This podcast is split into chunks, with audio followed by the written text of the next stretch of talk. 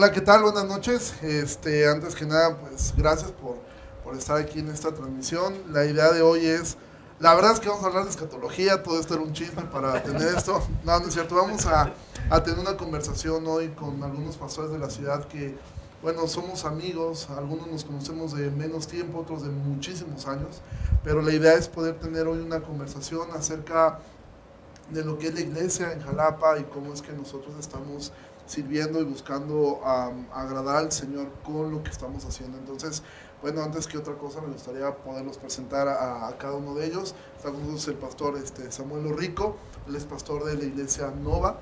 Eh, Samuel, gracias por estar aquí. Con Gracias, nosotros. gracias a ustedes y aprendiendo de todos. Gracias. Gracias. Está este, el pastor Carlos Tapia, que se ganó varios fans de las semanas pasadas este, de, de la iglesia, la verdad que permanece. Carlitos, bienvenido. Gracias por la invitación, hermanos. Un placer otra vez estar con ustedes. Este, un amigo de muchísimos años, nos conocemos desde muchos años. Ángel, este, de hecho la canción que escucharon de la entrada es algo que él compuso hace algunos años. Este, él está pastoreando la iglesia que se llama La Cruz. Entonces, Ángel, siervo, bienvenido. Pues muchas gracias por la invitación, Ricardo. Gracias por este programa, creo, entendiendo los tiempos, ¿no? Este, Región 4. región Jalapa, ¿no? Este, pues muchas gracias por la invitación y pues bueno, aquí para platicar. Y bueno, también es de Saúl, Saúl Villa, que tenemos ya un ratito de conocernos. Este, bienvenido, él está pastoreando una iglesia que se llama Alfa y Omega, iglesia bautista Alfa y Omega. Saúl, bienvenido también. Gracias igual, es un gusto y un honor estar con su hermano Rick, con cada uno de ustedes y, y aprender de ustedes será de mucha bendición. Pues de verdad, muchas gracias y me gustaría, bueno, que comenzamos orando. Entonces, Carlitos, no sé si nos puedes dirigir Claro. orando. Señor, te agradecemos el amor que has derramado sobre nosotros y por permitirnos, Padre, estar aquí congregados para poder aprender más de tu palabra y edificar así, Señor, a los santos. Te rogamos que tú tomes el control y que tú puedas edificar a tu pueblo, Señor. En Cristo Jesús. Amén. amén. Y bueno, también agradecer mucho a la familia Ricaño por prestarnos este espacio. Sí, De verdad, este, siempre la disposición que ellos tienen.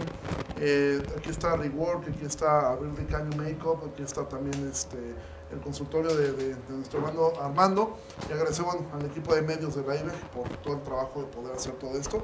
Y bueno, la idea de, de- de poder tener esta conversación es poder mirar y, y dar un testimonio primero que nada acerca de la, de la unidad que debe tener la iglesia. Hay otros pastores que nos hubiera encantado poderlos invitar, pero la idea es tener una conversación entre nosotros, poder hablar de estos temas, puede hablar quien quiera, o sea, no es un asunto de- ni de tiempo ni de nada de esto. Eh, no vamos a tocar ningún tema este, escabroso, espero yo, pero la idea es poder eh, intercambiar de esto, poder aprender unos de otros, poder ver cómo le estamos haciendo.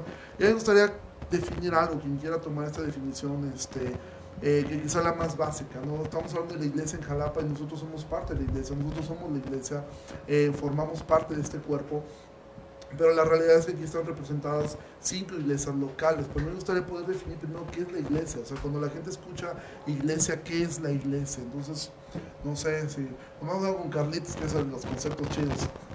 Bueno, este, muchas gracias, hermanos, por darme la oportunidad. La palabra iglesia proviene del hebreo cajal y tiene su equivalente en el griego como eclesía.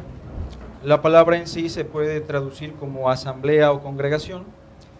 Y en el concepto secular alude a una asamblea o una congregación de personas que se congregaban en la ciudad para arreglar asuntos propios de- del Estado o del municipio. En ese sentido, la palabra iglesia siempre va a denotar una idea local y no una idea universal. Pero ya este, elevando este asunto al cristianismo o a la esfera espiritual, la iglesia de Cristo es el conjunto de redimidos que se congregan en un lugar constantemente con la finalidad de ser edificados y cumplir con los propósitos de Cristo y su reino. En términos muy básicos y generales, eso sería la iglesia. Ok, perfecto. Ahora, este, entendemos que la iglesia es universal, estamos ahí todos, cuando hablamos de iglesia universal, y hay que hacer esta acotación porque hay gente que cuando yo menciono iglesia universal se les viene la iglesia de los brasileños, ¿no? que así se llama, pero cuando hablamos de iglesia universal nos referimos a todo el cuerpo de Cristo en todo el mundo. Sin embargo, la, la, la iglesia local es muy importante, entonces, eh, ¿qué podríamos ver de diferencia entre una iglesia local, una iglesia, eh, cuando hablamos de la iglesia universal, lo que acaba de decirnos eh, Carlos, con lo que es una iglesia local? O sea, ¿cuál sería la diferencia? Eh, por ejemplo, ¿qué- ¿cuál?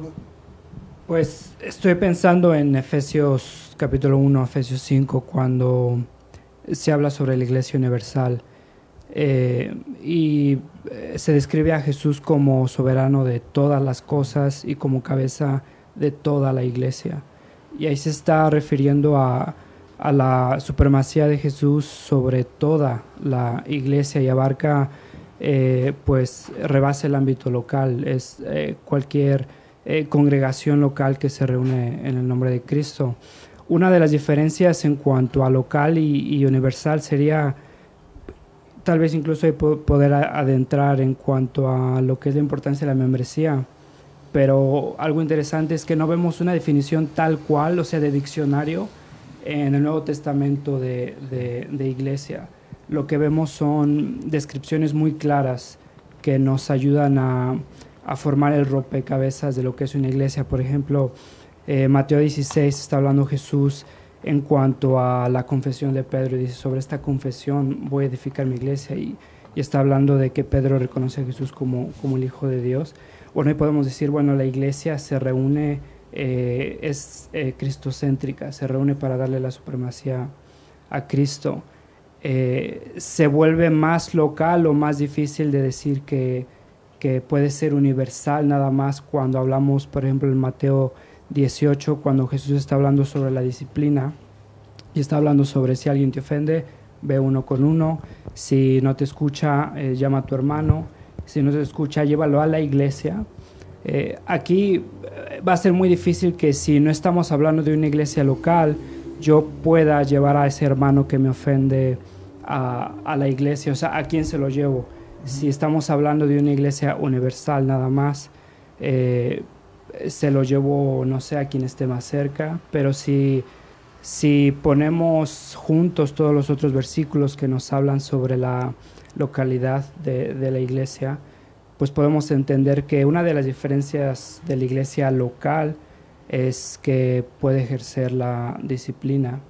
Eh, Mateo 28, cuando Jesús comisiona a todos los discípulos, eh, podemos hablar de una iglesia universal porque todos estamos llamados a, a ir a ser discípulos, pero la iglesia local es la que equipa a esos discípulos. La, la comisión no es a evangelizar nada más. Muchas veces pensamos que, que la comisión es ganar decisiones, pero si entendemos la, la comisión como hagan discípulos, eso es en un contexto eh, local de, de discipulado, de instrucción, de arrepentimiento, de, de exhortación. Entonces no vemos eh, una, una descripción así como la quisiéramos, no como la Trinidad, o sea, no vemos una descripción tal cual que, que, que nos resuelvan todas las dudas, pero vemos versículos que sí nos, nos definen de una forma muy clara lo que es una iglesia local y cómo se definiría a una iglesia universal. En ese sentido, eh, adelante, Saúl. Creo que agregando lo que dice eh, Samuel, es importante recalcar la gran comisión. El hecho de que Dios nos está llamando a, a ser discípulos, pero algo que debemos de resaltar mucho es que nos manda que guarden, o sea, que guarden todas las cosas que Jesús mismo ha enseñado. O sea, ¿qué significa esa palabra de guardar? ¿No? O sea, no simplemente compartes el Evangelio y pues ya esa persona, pues que te vaya bien y nos olvidamos de ella. No, es un cuidado. O sea, podemos llevarlo a un punto de cuidarnos a nosotros mismos, cuidarnos a nuestro crecimiento espiritual, creci- nuestro crecimiento en comunión con los demás miembros y apuntando a, a glorificar a Dios en, en todos los aspectos. Entonces, el aspecto de, de lo que Jesús nos manda, de guardar, a que, enseñándoles a que guarden, o sea, es enseñándoles a que cambien una forma de ser, una, un- una forma de pensar y que lo dirijan para darlo de gloria, de darse gloria a sí mismo, a darle gloria a Dios en un conjunto. No sé si, si quede claro, ¿no? Entonces, por ejemplo, estaríamos hablando aquí que la iglesia local es importante, o sea, porque eh, a veces cuando vemos esto y ahorita en, en el contexto en el que estamos, que de repente, por ejemplo, ahora mismo eh, en una transmisión pues se puede meter quien sea y, y de repente la iglesia local parecía, bueno, no- lo mismo me da, pues si hoy amanezco y lo primero que me sale pues es la, la iglesia bíblica del Señor Jesucristo, pues me aviento a su gel y pues, eh, o me aviento a quien sea y de repente se diluye. Entonces es importante, o sea, la iglesia local tiene una importancia. Pues creo que eh, es fundamental para todo creyente, eh, número uno, pues pertenecer a una iglesia local, ¿no? Tratar de llevar la, la membresía, el discipulado, la enseñanza, dependiendo ahí sí el contexto de la iglesia. Pero bueno, eh, hace poquito escuchaba yo un comentario de alguien que hoy en día hay como muchos restaurantes, ¿no? Acerca de la iglesia, ¿no? Y que, pues, ahora tú, tú como creyentes tomas la decisión para decir, bueno, ahora voy a comer en este restaurante o voy a comer en tal restaurante, ¿no? Y, y al final el que mejor te sirva la comida, pues es a donde tú te vas a congregar. Y yo creo que es un peligro actual, ¿no? Eh, con base a la pandemia que estamos viviendo. ¿Por qué? Porque el creyente, cuando toma la decisión de no reunirse en línea, lamentablemente no lo podemos hacer ahorita de otra manera, pero eh, el hecho de no estar bajo eh, la enseñanza, el trato ¿no? entre los creyentes, entre los pastores, los líderes, se corre el riesgo de que no haya una verdadera fe y un verdadero, eh, que no sean verdaderos creyentes en qué aspecto, en que no puedes medir su santidad, no puedes medir al creyente eh, con base al testimonio que están dando dentro de la iglesia local. Entonces, Gálatas 6.10 nos dice que nosotros debemos de, siempre eh, dar de una u otra manera, ayudar a los hermanos de la comunidad, de la casa. Y la única manera de saber en qué necesidad están, pues es a través de la iglesia local. Sé que con la globalización hoy en día podemos decir voy a mandar un apoyo para tal, pero la realidad es que los de la familia cercana es, la única manera de estarnos midiendo. ¿no? Entonces, caemos en un peligro si hoy en día no tomamos en cuenta la iglesia local. Yo creo que aquí es importante poder, no sé ustedes qué piensen, eh, de repente ahora, esto, eh, va a haber una antes un después de esta pandemia definitivamente el mundo va a cambiar, o sea, de hecho está cambiando mucho a raíz de esto. Muchos trabajos están viendo que el trabajo en oficina es bueno y algunas empresas están pensando en migrar a decir, bueno, es más conveniente tener los trabajadores desde casa porque la productividad sigue funcionando. Lo mismo en escuelas, yo acabo de escuchar de una escuela que está cerca de la casa, que ellos estaban pensando en migrar realmente a un gran número de sus alumnos a manera virtual y vemos que esto está cambiando la forma de hacer compras, etcétera. Y alguien a mí me comentó en algún momento, bueno, ¿y por qué la iglesia no se adapta ahora a estas nuevas formas? O sea, realmente, eh, no sé cómo ha sido la experiencia con ustedes, pero, pero finalmente la, la, gente de alguna manera sigue funcionando. En nuestro caso, hay gente que hace depósitos de su ofrenda en, en, el banco, hay gente que está eh, por teléfono, viéndose en grupos pequeños por reuniones de Zoom. O sea, en una parte virtual dijeras, bueno, pues sigue funcionando, ¿no? ¿Por qué razón? Entonces, eh, porque bueno, si la palabra iglesia es, asamblea, eh, ¿por qué razón entonces reunirse corporativamente es tan importante? O sea, ¿por qué no podríamos decir, sigámonos así, ¿no? Cada quien desde casa, pues el pastor puede predicar en pijama abajo, nos pone un saco arriba, yo lo he hecho en las transmisiones de Santiago y de Romanos, eh, pues así me la viento, o sea, más relax, ¿no? Este, los domingos no, porque lo hago aquí, pero eh, ¿por qué no hacerlo así? O sea, ¿por qué razón ustedes consideran que es importante? Ah, ah. Trataré de no ser muy extenso, pero creo que parte de la idea de que necesitamos entender primeramente la Biblia. Sabemos que la Biblia está compuesta por eh, dos eh, porciones muy importantes, que es el Antiguo Testamento y es el, Nuevo Testamento. Cuando nosotros entendemos cuál es, o el momento en el que nosotros vamos a entender cuál es la trascendencia de la iglesia, lo vamos a conocer en el momento que conozcamos la historia bíblica.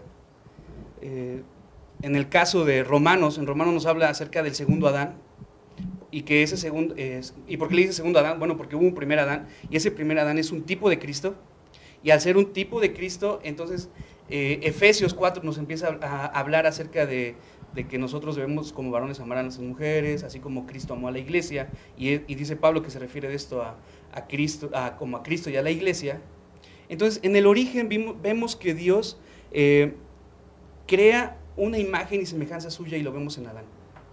Y Adán le es colocada, eh, a pesar de que fue perfecta la creación antes de la caída, Dios eh, crea a su ayuda idónea.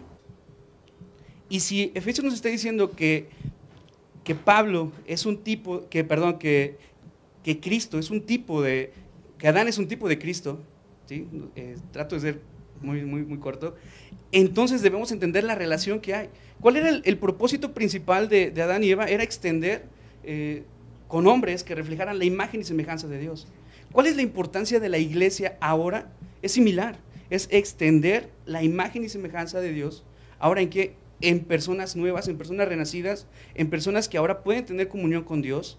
Entonces, si nosotros entendemos ese significado y que la iglesia misma es ahora la, la ayuda idónea de Cristo, tiene un papel trascendental. Y es, el, es el, el hecho de que ahora la iglesia son los brazos y son los pies de Cristo.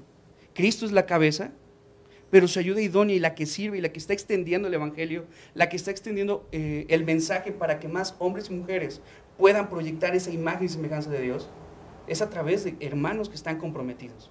¿Y cómo lo vamos a hacer? Bueno, la palabra de Dios nos da un listado enorme. Lo hacemos amándonos entrañablemente unos a otros. No lo voy a hacer en internet, no lo voy a hacer en línea.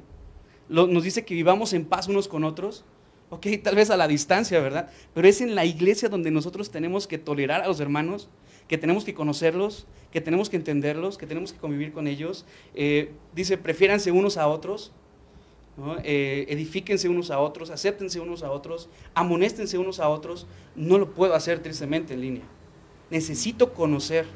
Y de esa manera nosotros estaremos proyectando el Evangelio mediante nuestras acciones. Pedro, Pedro capítulo 2 menciona que también nosotros, que los que los del mundo ven en nosotros si realmente está Cristo. Ellos están a la expectativa de lo que nosotros hacemos, de lo que nosotros eh, eh, proyectamos de Cristo. Ahora, algo importante también, y, lo vemos en el origen, eh, en Génesis, es que el huerto del Edén era un lugar donde se proyectaba de manera especial la presencia de Dios, habitaba de manera especial la presencia de Dios. Y algo similar ocurre en la iglesia. No en el edificio, debemos entender que no es el edificio, debemos entender que es la comunión de, de santos y es en ese lugar, no sé, en sus reuniones tal vez a las 11 de la mañana, donde se hace visible la iglesia, en donde se manifiesta de manera especial la presencia de Dios en la que cada uno de nosotros somos templo del Espíritu Santo, Dios habitando en nosotros, y es ahí donde podemos verlo, no en otro lugar. O sea, no, lo vamos, a, no vamos a encontrar a Dios de la misma forma en, un hospital, no lo vamos a encontrar en un parque, no lo vamos a encontrar en, un restaurante, incluso en nuestra casa posiblemente, ¿no? Pero la iglesia visible se muestra en un lugar específico y es eh, y al pertenecer a la iglesia es donde nosotros podemos encontrar esa gracia especial mostrada en nosotros, de Dios mostrada en nosotros. Espero haberme explicado digo, mucho, pero bueno. Y, creo que también la iglesia debería de eh, pensar cómo ser eh, fiel al llamado de, hacer discípulos en nuestra época, en que les diría que no está del todo mal que, que una iglesia se siente con su liderazgo y empiece a orar y a, preguntarse cómo es que podemos ser fieles, no de una forma pragmática a, avanzar nuestra plataforma, sino cómo es que podemos ser fieles al llamado de edificar a discípulos en medio de esta realidad que, creo que, que, llegó para quedarse.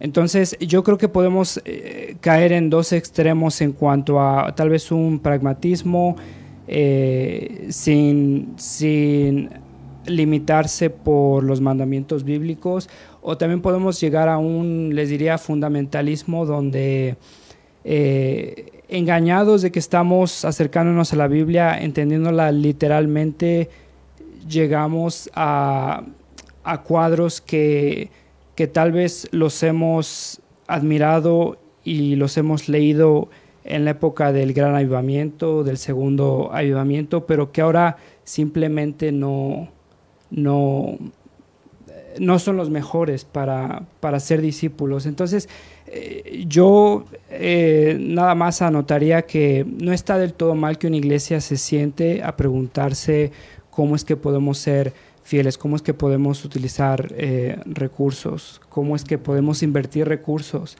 Eh, una, no sé, falacia es que eh, muchos de nosotros que estamos así como muy en contra de, de, invertir recursos o planeamiento o estrategias para el llamado de ser discípulos, lo hacemos tal vez en nuestro trabajo secular sin más ni más.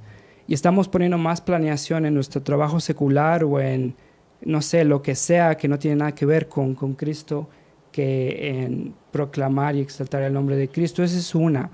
La otra es que este, eh, las, los líderes que, que, lleguen a la palabra de Dios convencidos de que es la revelación eh, de Dios y tiene un que decir al liderazgo, pues tendríamos, como, como tú bien lo dijiste, considerar que en la providencia de Dios eh, ha puesto a la iglesia como el medio para, para avanzar su, su reino.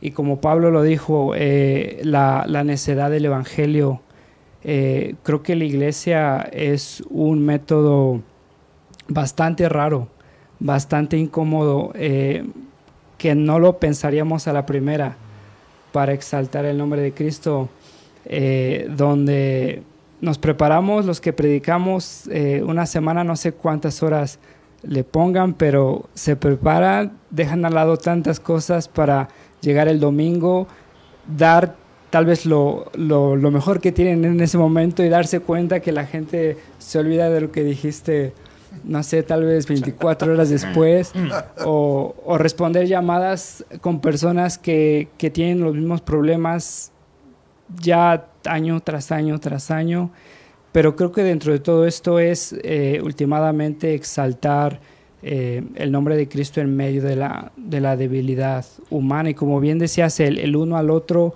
eh, algo interesante es que la palabra uno a otro, alelón, aparece 114 veces. De esas 114 veces, 50 son un imperativo para el cristiano o sea que está relacionado con que hagas algo uno al otro. Y como bien lo decías, no, amense unos a otros, perdónense unos a otros. Dentro de todo eso, eh, Pablo utiliza 60%, 60 de esas palabras de uno a otro. Pablo es el que lo utiliza 60% en el contexto de las epístolas pastorales. Eso nos dice que, bueno, la palabra aparece en el contexto de las epístolas pastorales, las cuales nos hablan en cómo vivir como, como iglesia. Y, y llega un punto en donde el salir de mi, de mi introversión o de mis preferencias o de mi comodidad para ir a, a un lugar específico, creo que me obliga a apartar horario, me obliga a, a organizarme y últimamente a recordarme que, que, no se trata de mí, que voy a, a recordar una vez más la gracia de Dios la fidelidad de Dios a pesar de lo que soy yo como líder, de lo que es su iglesia. Y, creo que en ese proceso incómodo, lento, muchas veces contradictorio, eh, podemos ver cómo el reino de Dios avanza. Y, y, últimamente lo vemos en el Nuevo Testamento, que es el plan de Dios para, para avanzar su reino.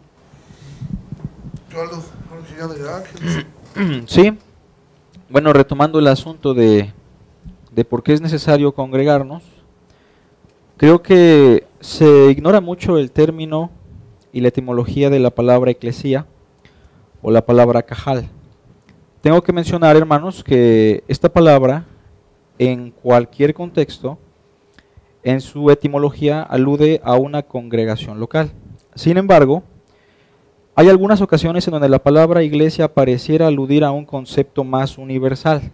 Por ejemplo, Mateo 16, eh, Cristo dijo, sobre esta roca edificaré mi iglesia. Efesios capítulo 5, Cristo se entregó por la iglesia. Pero sí me gustaría mencionar que no es porque exista realmente una congregación universal. Es decir, si existiera una congregación o una asamblea universal, estrictamente, aludiendo al término, tendría que reunirse en un lugar en un momento determinado. Estamos ante una figura de relación que se conoce como la sinécdoque. En la Biblia esta figura va a aparecer muchas veces. Voy a tratar de explicar la figura para que los hermanos no queden con dudas. Y es que muchas veces al pensar que hay una iglesia universal, algunas personas llegan a la conclusión, bueno, pues no me puedo congregar o no me voy a congregar, pero soy parte de la iglesia universal. Bueno, es que se está ignorando precisamente la idea de qué es la iglesia en el sentido figurativo que se usa, ¿no? Bueno, entonces un ejemplo de sinécdoque sería Génesis capítulo 2, como cuando se le dice a, al hombre que debe dejar a su padre y a su madre y debe unirse a su mujer. Vean que el texto de Génesis no dice a los hombres, sino el hombre. No se refiere a Adán por la sencilla razón de que Adán no tenía padre ni madre, ¿no? Entonces, ¿A qué hombre se refiere? Pues se está refiriendo a todos los hombres que llegan a existir, ¿no? Es un patrón para todos los seres humanos. Sin embargo, se está utilizando el término hombre en singular, si lo notamos. La sinécdoque se caracteriza por eso, por usar una parte para describir una totalidad. Entonces, cuando hablamos de la iglesia en singular, estamos hablando de simplemente una figura que está buscando abarcar a todas las congregaciones. Pero en sí estamos diciendo que la palabra iglesia alude a una asamblea local.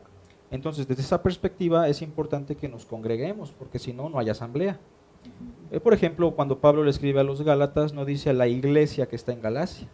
Pablo dice a las iglesias que están en Galacia, porque Pablo está identificando la importancia de la localidad. O cuando Juan escribe a la comunidad de Asia Menor, no dice la iglesia que está en Asia Menor, sino las iglesias que están en Asia Menor. Sin embargo, cuando se llega a usar la palabra iglesia en singular, debemos recordar que estamos ante una figura. Bueno, y en segundo lugar, creo que es importante que nos congreguemos con nuestra iglesia local, como lo dice el hermano, Pastor Saúl, porque la, Biblia reiteradamente nos, nos anima a que nos estimulemos al amor, a las buenas obras y que llevemos a cabo la labor de la confrontación. Por ejemplo, cuando Cristo habla de la iglesia en el capítulo 18 de Mateo, pues está en un contexto de confrontación, de disciplina, donde lo que se está buscando es la edificación y la restauración de un miembro, ¿no? Colosenses 3:16 dice la palabra de Cristo, amor en abundancia en vosotros, exhortándoos y enseñándoos unos a otros. Y Hebreos capítulo 10 también dice, ¿no? No dejando de congregarnos como algunos tienen por costumbre, este, sino exhortándonos unos a otros, etcétera, etcétera. Entonces la iglesia fue diseñada por Dios para que los santos seamos edificados y seamos cuidados de las amenazas que, existen fuera de la esfera de, del reino. ¿no? En ese sentido, creo que es importante que nos congreguemos por esas dos razones, aunque puede haber más. ¿no? Entonces, por ejemplo, podríamos decir, vamos viendo que no, no, no, eh, estamos hablando entonces que congregarse es, un, es, algo que es un mandamiento. O sea, la Biblia nos ordena congregarnos. Claro. Entonces, eh, Podríamos decir entonces que una persona, un creyente, que ignora ese mandamiento, por ende, podríamos considerarlo que está pecando.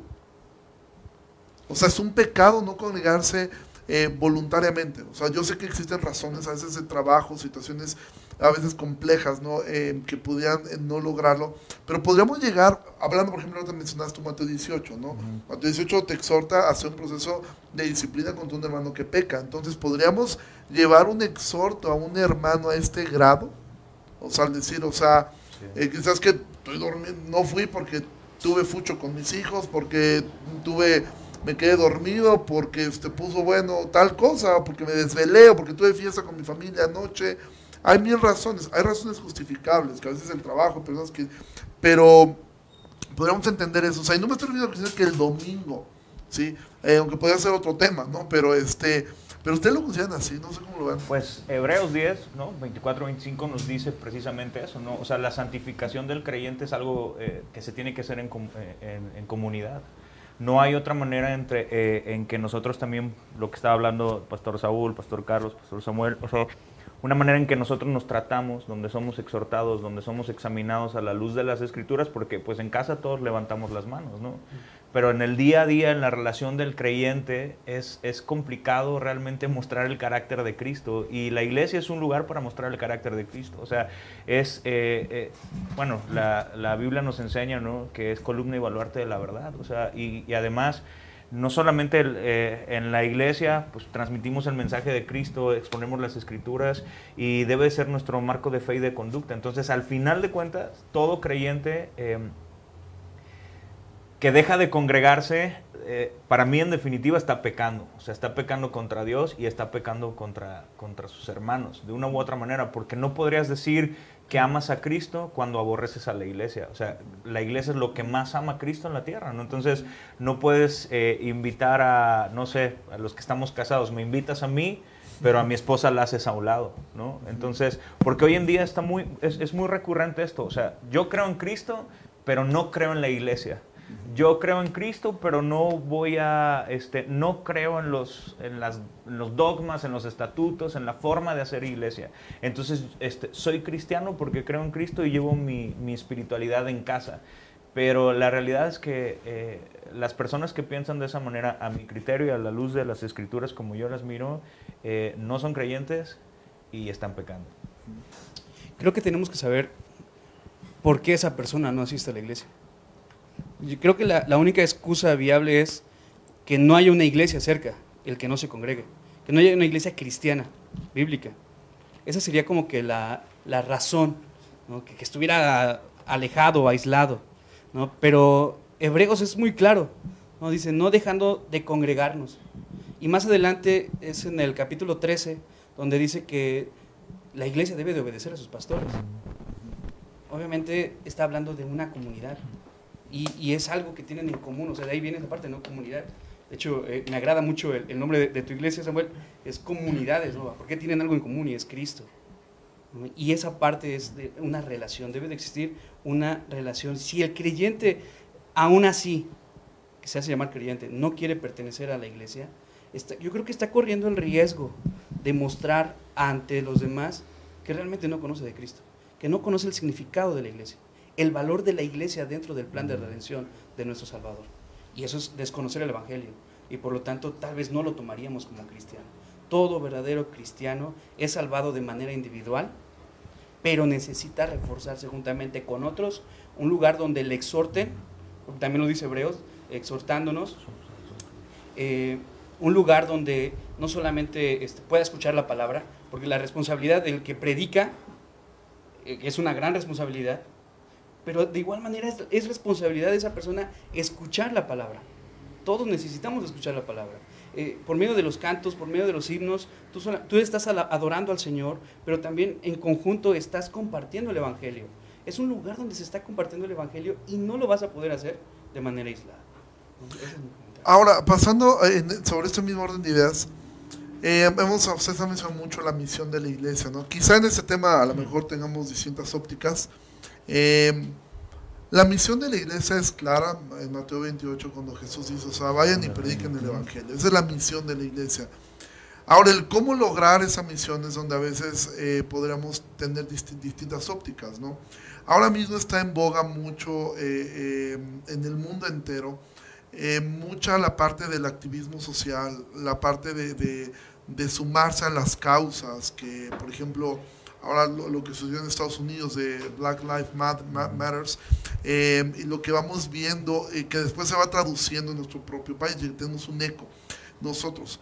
Ahora, evidentemente la Biblia nos, nos, nos, nos llama a tener un cuidado, pero la misión de la iglesia, ¿hasta dónde llega o en donde digo, hay extremos, por ejemplo, todo lo que es la teología de la liberación, que llevó a un extremo la ayuda social, a llevarlo a, a, volverse guerrillas, ¿no? Por ahí yo me acuerdo que vi una película que en su momento cuando a mí me gustó mucho, que se llama este El predicador de la metralleta, traducido ah, en sí, español sería tal cual así, de Machine Gun Preacher, que es una historia real de un, sí. de un misionero en África, pues que se harta que lo estén balaseando, entonces agarra las armas y se pone al tú por tú. Yo cuando la vi dije, no, pues así tiene yo que voy, ser, ¿no? ¿no? Yo voy, no está chido, ¿no? Pues agarras el arma y te pones a defenderte.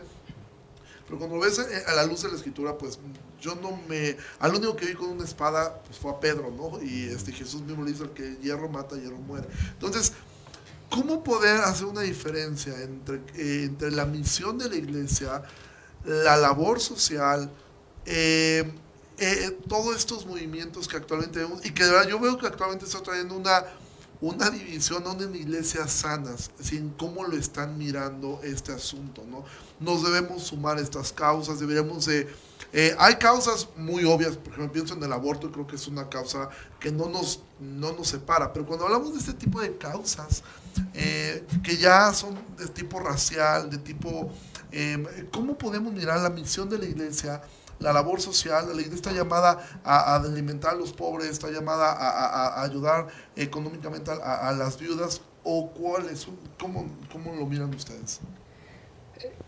Yo pienso que yo estoy convencido que la labor social no está separada de, del Evangelio, que la labor social es, es un fruto indudable, necesario de eh, la iglesia actuando el Evangelio, viviendo el Evangelio. Creo que algunas personas han hecho una dicotomía les diría que es innecesaria, que ha sido demasiado eh, dañina para, para el testimonio de la iglesia en el país que sea, en donde la labor social se ha visto como un evangelio social eh, y entiendo el peligro de que era un extremo, pero el abuso de algo no prohíbe el uso del mismo. Eh, pienso que se ha, se ha caído en un extremo donde, donde sinceramente hay, algunas iglesias que nada más piensan que es eh, predicar el Evangelio, ellos lo entienden tal vez como gritar el Evangelio y entonces que el Evangelio haga lo que, como si fuera un, un encanto mágico. Eh, pero la iglesia son los, las, los pies, los brazos que, que van a ir avanzando el reino. Algo que, que me llama la atención es que hay personas que, que juntan, eh, que se sienten más cómodas luchando por el aborto, luchando por, por el matrimonio igualitario y, no están dispuestas a, unir brazos para, para luchar en contra del racismo y bueno, ¿qué es, qué es peor, el aborto o, el racismo? Les diría ninguno de los dos. Creo que para Latinoamérica el tema del racismo, como se entiende en Estados Unidos, les diría que, que es, es un poco fuera de contexto. y muchos de los cristianos de aquí viviendo en Latinoamérica, reaccionan, les diría, de una forma antagónica a las protestas que están pasando en Estados Unidos, les diría porque honestamente no entienden el contexto.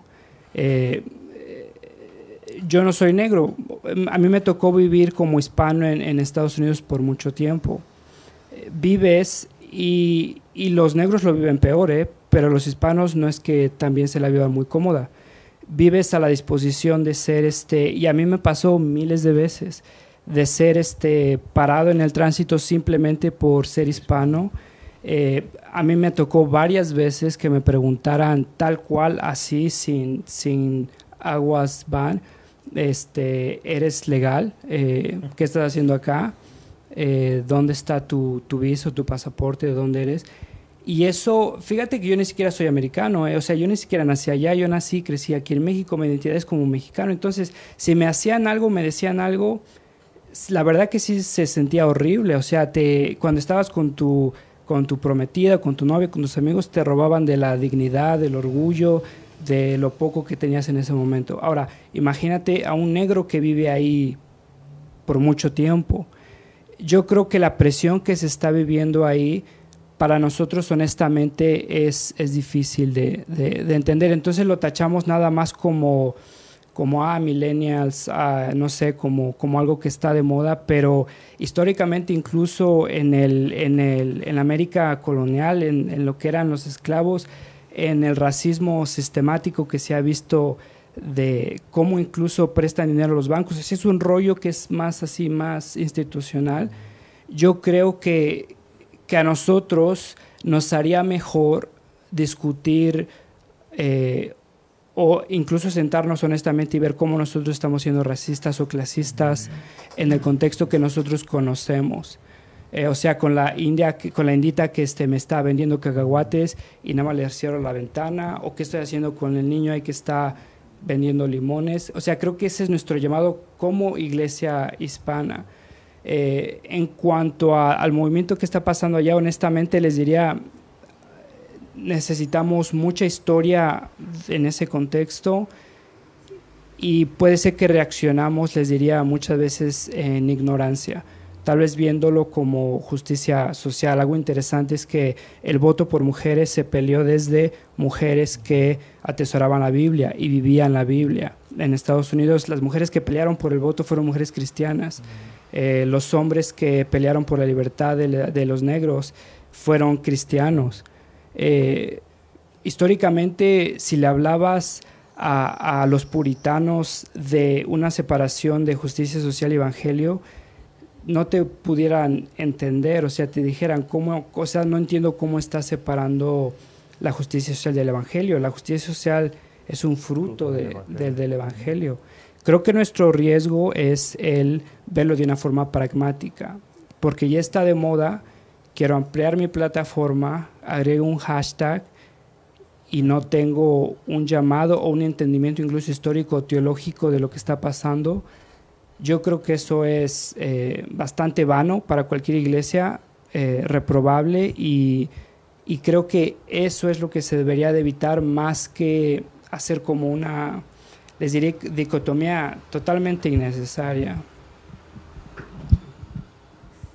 Este, bueno, a la pregunta de cuál es la finalidad de la iglesia, bueno, en definitiva la finalidad de la iglesia no es la labor social, estamos de acuerdo con eso. Sin embargo, este, nosotros vamos a notar que la labor social y hacerle bien al pueblo de los incrédulos forma parte de lo que dice nuestro hermano, un fruto del propósito de la congregación de los santos. Pero en realidad el propósito medular que encontramos en el Nuevo Testamento es la extensión del reino de Dios. Jesucristo, por ejemplo, en Mateo, usa tres expresiones que están de alguna manera reflejando el propósito de los redimidos del nuevo pacto. Él dijo en algún momento, este, buscad primeramente el reino de Dios, en referencia a las necesidades básicas que serían la comida, la bebida, la ropa, entonces nuestra vida tiene que estar enfocada en buscar primariamente el reino de Dios. Más adelante en el capítulo 6 de Mateo, el Señor también en cuanto a la oración dice, venga tu reino. No porque el reino no esté. Él explica lo que significa esa, esa petición, venga tu reino, lo cual significa que se haga tu voluntad aquí en la tierra como se hace en el cielo. Entonces tanto nuestra vida como nuestra oración están enfocadas en eso. Posteriormente, Mateo 24 dice, y será predicado este Evangelio del reino en todo el mundo para testimonio a las naciones, y entonces vendrá el fin. Ese es el tema medular y el propósito de la congregación del nuevo pacto.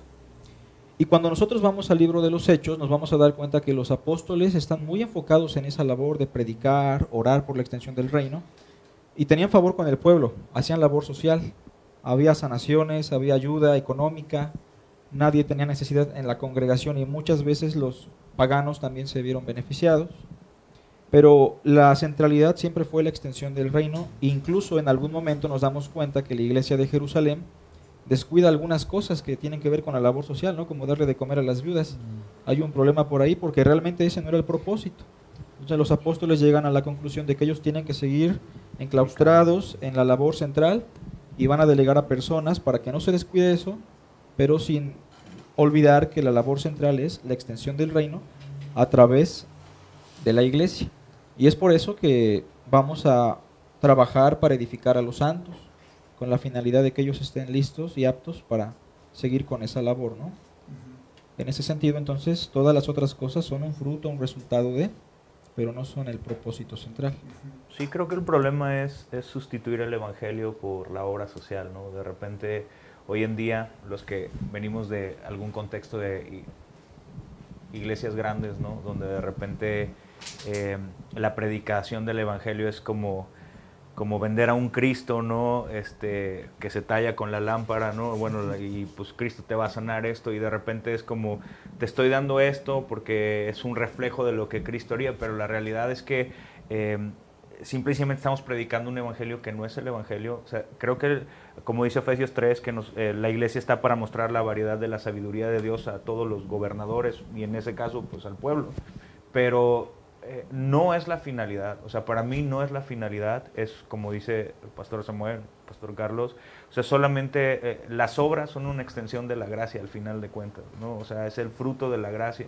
Y cuando nosotros eh, damos de gracia lo que Dios nos ha dado, está bien, ¿no? Porque al final estamos predicando el Evangelio también, haciendo, dando, pero la realidad es que el propósito de la iglesia principal es extender el reino, edificar a los santos, predicar el Evangelio, irnos perfeccionando nuestra santificación, sin dejar de hacer, pero no como un sustituto, sino como simple y sencillamente eh, una vertiente, ¿no?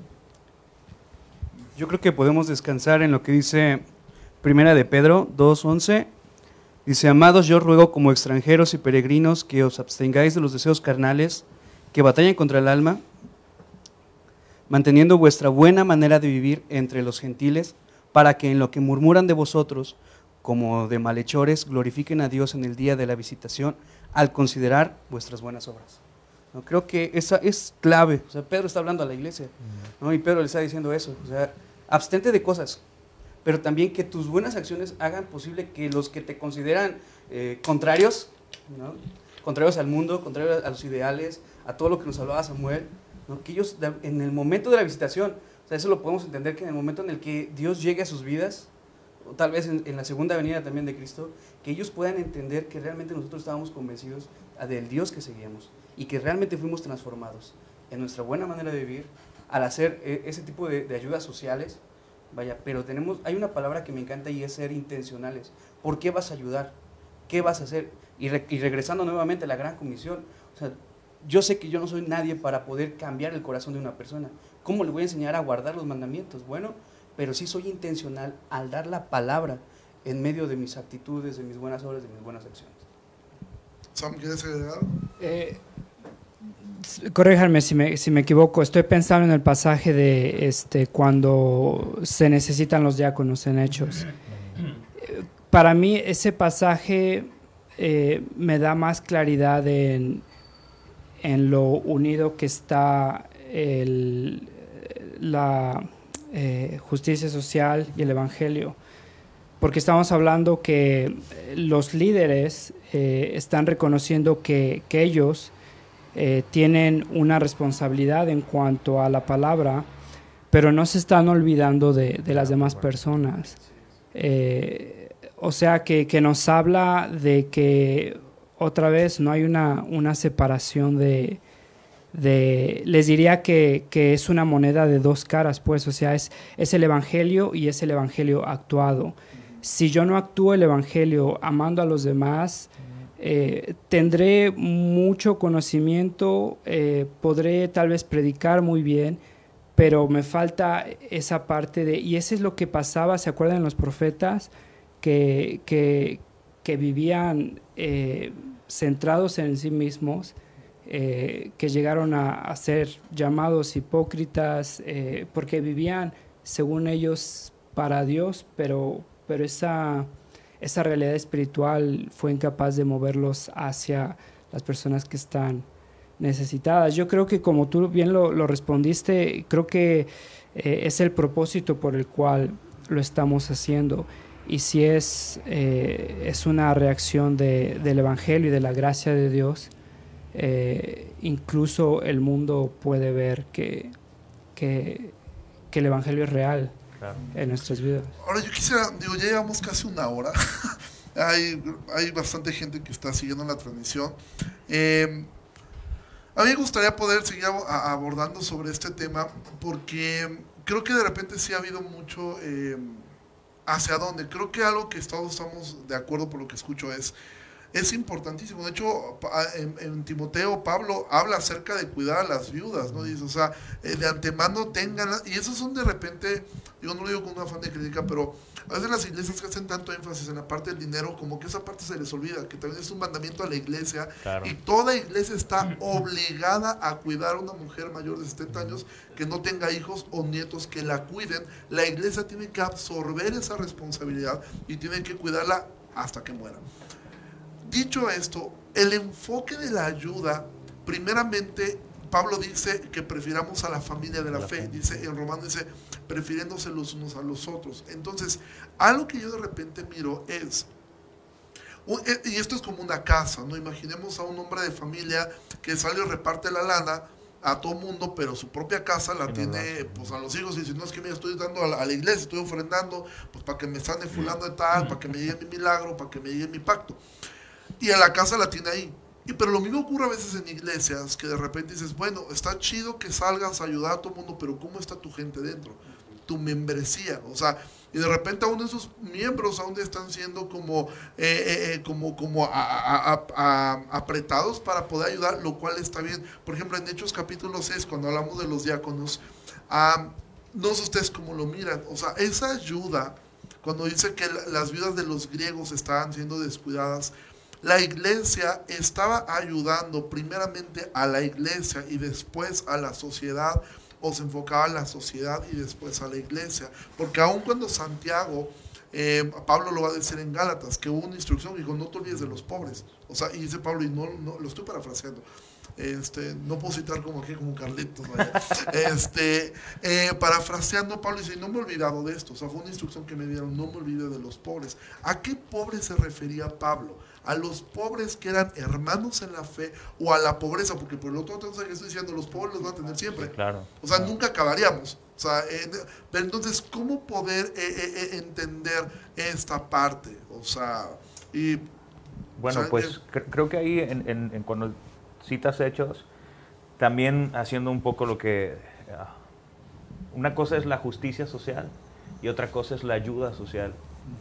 O sea, la justicia, pues realmente quien la, quien la determinó o quien la determina, pues es Dios y a través de su palabra. Lo demás puede ser, yo puedo pensar que esto es justo y Carlos puede pensar que esto es justo, pero al final eh, lo que nos rige a nosotros como creyentes es la Biblia, ¿no? Entonces, eh, creo que eh, el caso del- de las viudas, pues bueno, era porque se estaban agandallando, ¿no? Los judíos estaban agandallando a las viudas griegas, ¿no? Entonces, al final de cuentas, eso es justicia social, ¿no? Eso es como decir, esto no es justo, porque al final ya no hay judío, ni griego, ni gentil, sino ahora todos somos uno en Cristo.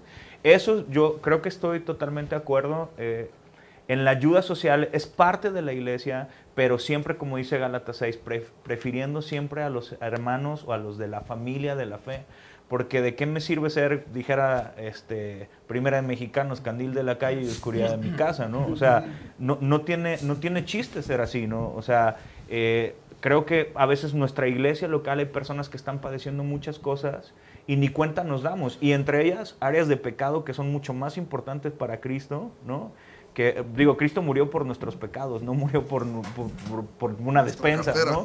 Este, ah, no digo que esté mal, creo que es importante hacerlo, es necesario hacerlo porque es una parte del reflejo de- de- de- del Evangelio, pero es más importante preocuparnos por otras cosas, ¿no? Hoy en día, que eh, basarnos tanto en si doy o no doy, porque al final de cuentas creo que eh, Bill Gates, ¿no? Y gente como ellos, pues nos dirían, ¿saben qué, chavos? Siéntense, ¿no? Pollos, y ahí les reparto un fajito a cada uno de ustedes, ¿no? Para que, den- o sea, eh, realmente nosotros, nuestra, nuestro énfasis debe ser eh, la predicación del Evangelio, la predicación de las buenas nuevas, si lo podemos acompañar, porque también depende de la economía de la iglesia y hay que enseñar a los hermanos a dar, ¿no? Eso es importante. Pero a veces la propia iglesia está padeciendo también de que los hermanos no dan. Entonces es increíble, ¿no? Y, y lo pongo en este contexto, es increíble cómo a veces pastores están padeciendo económicamente, pero el hermano sí está bien puesto porque otra iglesia levantó una ofrenda para fulanito, sutanito de tal, y pues eso sí, yo salgo en el Face, pero mi pastor está padeciendo. O sea, y es, es importante que primero priorices a los de la familia de la fe.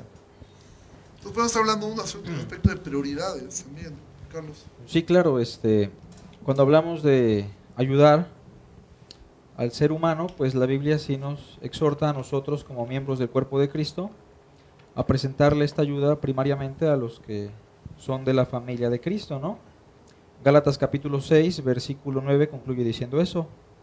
Este, tengan favor con todos, pero primariamente con los de la familia de la fe.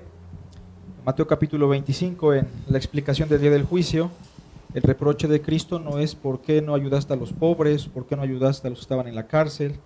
Eso en referencia a eso, pero específicamente a sus hermanos más pequeños, ¿no?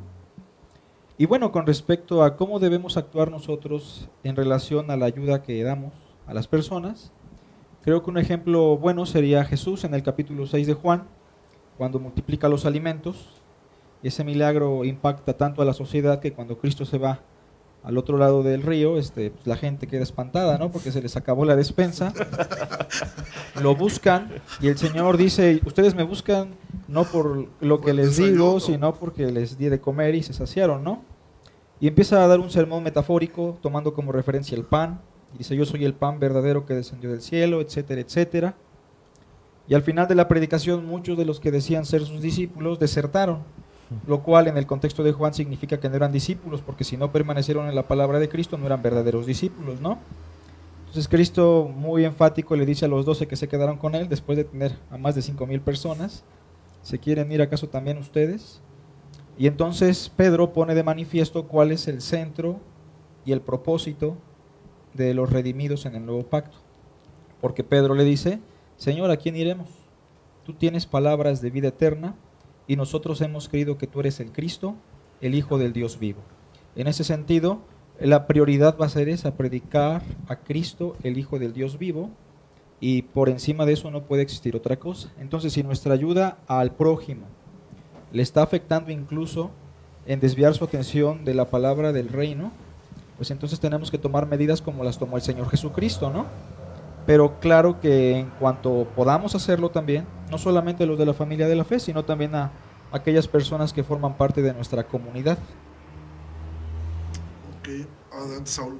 Bueno, creo que eh, algo en lo que también podemos descansar, y ya que estamos aquí, está aquí en Pedro, eh, Pedro hace una aclaración y dice que nosotros somos linaje escogido, real sacerdocio, nación santa, pueblo adquirido por Dios, para que anunciéis las virtudes de aquel que os llamó de las tinieblas a su luz admirable.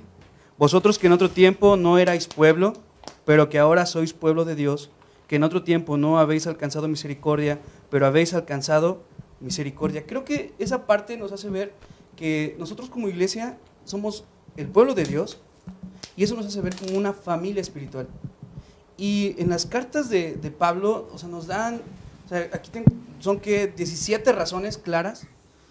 Ámense, vivan en paz, prefiéranse, edifíquense, acéptense, amonéstense, preocúpense, sírvanse, soportense, sean bondadosos y compasivos, perdónense, cántense, anímense, confiesen sus pecados unos con otros, oren unos a otros, hospedaos unos a otros, saludaos unos a otros. ¿Por qué? Porque somos una familia espiritual. Y es en esa familia espiritual donde podemos ver, ver realmente esa transformación en nuestras vidas, que realmente estamos reflejando a Dios. Ahora, como, ahora, como una familia, obviamente eh, como padre, como madre, eh, vas a darle prioridad a tus hijos, vas a darle prioridad a los que están, son tuyos. Pero es, esa unidad familiar se va a ver reflejada y la van a ver tus vecinos, que tal vez no tengan tu mismo apellido. Y ellos van a estar viendo eh, que hay una diferencia en ti. Y va a haber un momento en el cual ellos necesiten de ti. Y, tú, y ellos van a pedirte ayuda. Y es ahí donde tú puedes apoyar a otros. Si tú estás viendo la necesidad al lado tuyo, obviamente es nuestro deber. Creemos que nuestro, los dos grandes mandamientos, amarás al Señor tu Dios, pero también amarás a tu prójimo como a ti mismo. Amén. Pero preferentemente a tu pueblo, que es la iglesia. Amén. Am, tengo que decir esto, llevamos más de una hora, hay más de 100 personas conectadas y vamos a la mitad de la conversación. Entonces, quiero saber, ¿ustedes tienen tiempo? ¿Podemos seguir eh, o lo dejamos la semana que entra? Como ustedes este, me digan. Ah, Hay otros temas que me gustaría que tratáramos acerca, por ejemplo, la membresía, la unidad de la iglesia. Hay, eh, a- a cómo poder entender qué es la unidad. Entonces, si están viendo ustedes, eh, po- podemos continuar. Eh, entendiendo esta parte, bueno, entendemos que entonces la iglesia está, está llamada a, a no cerrar los ojos ante la necesidad. Santiago es muy claro en ese sentido. Eh, pero esto lo hacemos en una comunidad. Aquí tenemos dos iglesias que tienen ese nombre, ¿no? La Cruz tiene ese nombre, comunidad, y ustedes igual comunidad, y es parte esencial. Ahora, esta comunidad, esta unión común que se tiene, en la iglesia tenemos, eh, por ejemplo, nosotros en la iglesia hacemos una diferencia entre los asistentes y entre los miembros de una iglesia. ¿Sí? Cualquier persona es bienvenida, pero no cualquier persona puede ser miembro de la iglesia. Para algunos es como que muy elitista este concepto, es como, ¿por qué? De hecho, hay gente que ha pensado que vendemos la membresía como Costco. este, pero, ¿cómo es importante la membresía? Es importante esta, esta distinción donde una persona ha hecho una decisión de ser miembro de la iglesia local. Comenzamos esta conversación hablando de la importancia de la iglesia local, eh, eh, lo que Carlos no- nos comparte acerca de que, bueno, finalmente la iglesia se refiere a iglesias locales en el Nuevo Testamento. Eh, ¿Qué es la membresía? ¿Cómo pudiera cada uno de ustedes poderlo explicar o poder diferenciar? Quizá que cada uno hacemos distinto el proceso de membresía, no todos lo hacemos igual, pero creo que todos tenemos claros quiénes son miembros de nuestra iglesia y quiénes son asistentes a la iglesia. Ojo, no estamos diciendo quiénes son creyentes y quién no, No, no. porque ninguno de nosotros tenemos una copia del libro de la vida. O si alguien usted la tiene, pues pásela. Un a ver si está mi nombre ahí, ¿no? Eh, entonces, ¿cómo que- que- alguien que quisiera definir la membresía? ¿Qué es la membresía? ¿Por qué es importante? Bueno, este, la palabra membresía proviene básicamente del lenguaje metafórico que empieza a usar Pablo en la carta a los Corintios, donde el tema medular es el cuerpo, ¿no? Tanto el cuerpo como organismo, como una metáfora también de la iglesia. En ese sentido, Pablo empieza a explicar que todos aquellos que han sido bautizados en un espíritu, a los cuales se les dio beber de un mismo espíritu, pues ya son insertados al cuerpo de Cristo, que es la iglesia. Entonces la membresía está conformada por aquellas personas primariamente que han participado de la experiencia de la regeneración. ¿Qué es la regeneración? Es simplemente la recepción del Espíritu Santo en el corazón del hombre, en el cual él ha pasado de muerte a vida. En ese sentido, sí es importante que nosotros definamos cuál va a ser la membresía de la iglesia local. No porque nosotros tengamos la autoridad de hacerlo, más bien Dios lo hace. Nosotros únicamente estamos ahí para reconocer quienes ya son miembros de la congregación de los santos, ¿no? Bueno, entonces el requisito para que alguien sea miembro de una congregación cristiana es la fe mesiánica o la fe cristocéntrica. Este, vamos a pensar en algunos textos como Mateo 16, tú eres el Cristo, el Hijo del Dios vivo, y Jesús le aplaude esa confesión, le dice, bienaventurado eres Simón, hijo de Jonás, porque no te lo reveló carne ni sangre, sino mi Padre que está en los cielos. Juan 6, ¿no?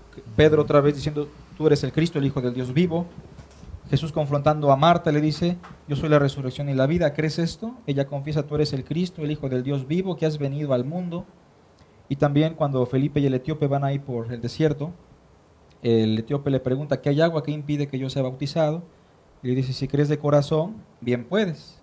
Su respuesta es, creo que Jesús el Cristo es el Hijo de Dios. Entonces el requisito medular para que alguien pueda formar parte de una congregación cristiana es que haya experimentado previamente una fe genuina en Jesús de Nazaret como el Cristo, el Hijo de Dios.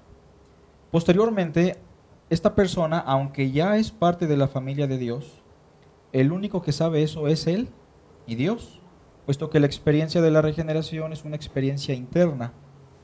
Entonces, para que una iglesia lo reconozca como miembro de la congregación, es necesario que esta persona participe del bautismo y debemos explicar que el bautismo tiene una finalidad, presentar un testimonio público de esa fe que ya ha existido previamente, ¿no? Por ejemplo, cuando Pablo se convierte, en Hechos capítulo 22, Ananías le dice al final, ahora pues, ¿por qué te detienes? Levántate, bautízate y lava tus pecados y termina diciendo, invocando su nombre. Y eso sí está expresando que en el bautismo se daba una confesión pública de fe cristocéntrica y eso los agregaba a la iglesia local. Sin embargo, nosotros hermanos vivimos en una época eh, distante, ya dos mil años pasaron de eso, vivimos en un punto geográfico muy distinto a lo que sería Palestina. El lenguaje, la cultura, los modismos, el contexto religioso que ellos ya traían desde el Antiguo Testamento no es lo mismo que tenemos acá en nuestro país, ¿no? Es por eso menester que nosotros demos primariamente un discipulado o este un curso de evangelismo tomando medidas para que estemos seguros de que la persona está entendiendo lo que ha creído y que pueda confirmarse en la fe. Eso es lo que Pablo dice en Romanos para confirmarlos en la fe. Y entonces posteriormente los reconocemos como miembros del cuerpo de Cristo. Personalmente así lo hacemos nosotros, ¿no? Algunas iglesias pueden tener más medidas. Sam, algo que quieras. Sí, eh, igual, este, ojalá que viéramos eh, como una definición así, tal cual que pudiéramos eh, tomar. Y claro que las, las, las hechas o las explicadas nos ayudan mucho. Y lo que podemos hacer es, es agarrar esos versículos, ¿no? Para, para armar ese, ese rompecabezas. Eh, y algo que nos ayuda un poco a entender esos versículos, otros versículos. Hebreos eh, 6, cuando Pablo habla, el autor de Hebreos habla sobre que este, los miembros de esta iglesia nos exhorta a someternos al liderazgo. Entonces podemos decir, ah, bueno, este, entonces membresía, no sé mucho de membresía, pero por lo menos sé que membresía involucra eh, obediencia al liderazgo. Eh, habla sobre eh, Mateo 18, 1 Corintios 5, sobre disciplina. Ah, bueno, no sé mucho de, de, membresía, pero por lo menos sé que involucra un liderazgo. Eh, Hechos 6.6 me habla de que la iglesia fue la que eligió o la que tiene la responsabilidad de elegir a los líderes. Bueno, no sé mucho de membresía, pero, pero sé que la, la iglesia debe de elegir a los líderes, la iglesia debe someterse a los líderes, los líderes deben de guiar a la iglesia, eh, que hay disciplina, que hay rendición de cuentas. Eh, Mateo 18 nos habla, Efesios 4, eh, de una misión, edificación, discipulado, crecimiento.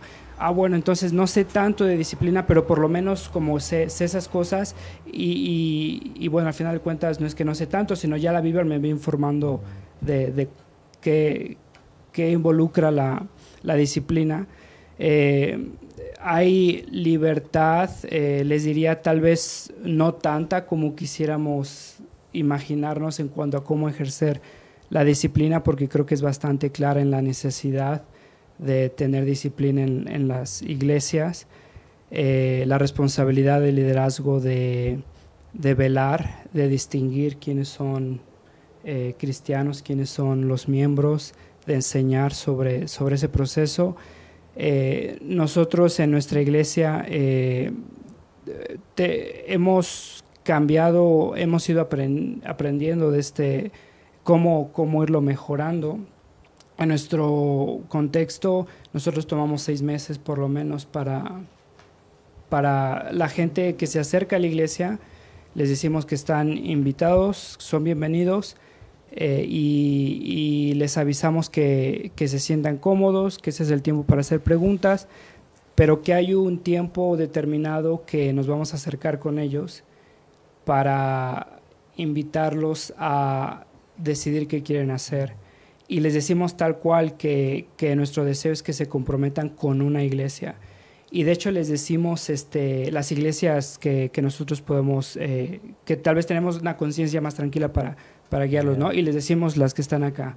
Eh, mira, si no, si no te sientes cómodo con esta iglesia por lo que sea, te animamos a ir a cualquier otra iglesia, pero debes de pertenecer a una iglesia.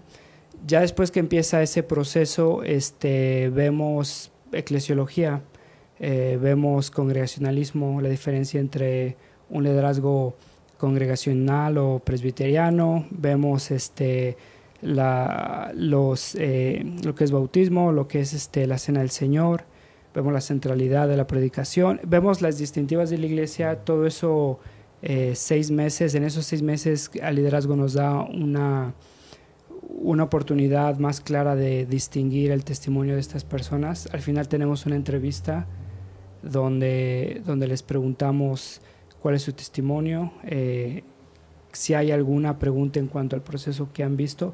Lo hemos hecho así porque hemos tenido experiencias donde eh, antes de los seis meses lo teníamos eh, por dos meses y para algunas personas eso ya era demasiado largo, para nosotros honestamente era demasiado corto, porque a lo que nosotros nos expuso fue a tomar decisiones muy, muy precipitadas en cuanto a personas que incluso venían de otras iglesias este, que nosotros asumiendo que, había un testimonio, después de un proceso de, convivir, nos dábamos cuenta que o era una persona sumamente inmadura, un cristiano carnal, si hay tal, o una persona que sinceramente no había entendido eh, el Evangelio, que, había tomado decisiones como un parámetro opuestas a, a una vida cristiana. Y eran personas que ya habíamos confirmado como, como miembros.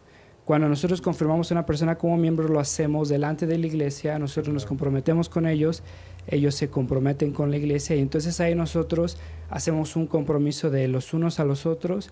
Eh, si, si no vengo a la iglesia, llámenme. Si me ven en pecado, rescátenme. Es un compromiso que hacemos como iglesia de, de cuidarnos. Bueno, había un compromiso donde ya lo habíamos hecho con personas que honestamente, literalmente un mes después, eh, ya no sabían qué habían hecho o estaban negando su, salvación, lo que sea. y para nosotros fue un momento de, mira, últimamente, esto nos alentó nuestro proceso de crecimiento, de asimilación, como no tienen idea. Pero para nosotros fue una plática difícil entre el liderazgo de, miren, ¿qué es lo que queremos? Eh, ¿Avanzar una plataforma, un ministerio o hacer discípulos, eh, obedecer a la gran comisión? Eh, hagan discípulos. y eso repito que no nada más es una conversión, no nada más es una decisión, son, son discípulos, son aprendices, son pequeños Cristos. Y, sé que, que, últimamente no podemos controlar cada detalle y, solo Dios sabe quién está en, el libro de la vida. Pero en nuestro contexto eh, tenemos eh, gran parte de la, de la, gente que va ahí es, es joven, eh, gente que no había tenido un contacto con el cristianismo tal cual. Y para nosotros eso nos ha ayudado, esos seis meses nos han ayudado a, exponerlos a incluso qué es sana doctrina, cuáles son nuestras distintivas teológicas, por qué es que predicamos eh, así, eh, por qué es que no, tal vez no sé, predicamos tips o o no sé, como soluciones financieras, lo que sea. Eh, y, eso, y eso ha filtrado a mucha gente, pero es necesario para nosotros, en nuestro contexto, hablo de mi iglesia local, para, para, para hacer una membresía, les diría, más incómoda, más lenta, pero creo que, que nos ha ayudado a hacerla más, eh, más efectiva, más concisa en este contexto, digo, ahorita, eh, porque seguimos sobre el mismo tema de membresía, también ocurre de repente que a, nosotros en la iglesia ha sido una bendición el poder tener, y yo sé que nos conocemos, eh, yo sé que todos ustedes practican la membresía dentro, dentro de sus iglesias. De, quizá la manera como lo hagamos sea distinta, pero eh, todos tenemos esta práctica dentro de sus iglesias, lo cual a mí me ayuda, ahora lo digo con mucho gusto como pastor, a que mi iglesia vea, la iglesia local, eh, que no es un asunto nuestro, o sea, que nos ocurra a nosotros, sino que aquí vemos cinco que pensamos igual, quizás lo hagamos distinto, pero pensamos que es importante. Ahora, un fenómeno que es normal y que muchas veces se da es este brincadero de gente de un lado a otro, por razones a veces que fulano no me habló, que ya me peleé con tal, que no me gusta aquí como cantan, me gusta más como cantan acá, me gusta más acá porque eh, eh, eh, tienen esto, tienen aquello. Una vez que tú eres miembro de una iglesia, Pablo dice, donde fuiste sembrado, ahí quédate. De entrada es un mandamiento. ¿Por qué razón? Porque es ahí donde deberías de dar fruto.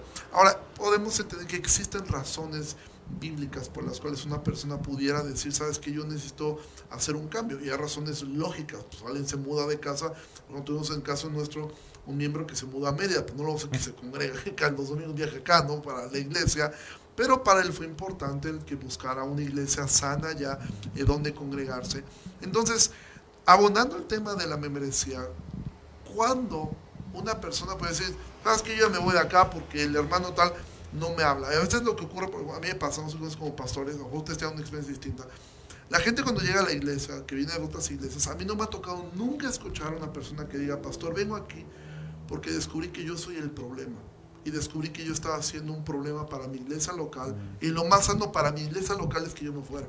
No, todo el mundo viene diciendo, es que el pastor, es que los músicos, es que tal, tal, tal, tal, tal. O sea, siempre los malos son nosotros, ¿no? O sea, ellos son como las víctimas de, de un sistema opresor, patriarcal. no, y ahora quieren salir a, a, eso. Entonces, ¿cuándo una persona podría decir, yo me voy de la iglesia? Un miembro de la iglesia, estamos hablando de miembro, ya cuando, ya cuando fue miembro de la iglesia.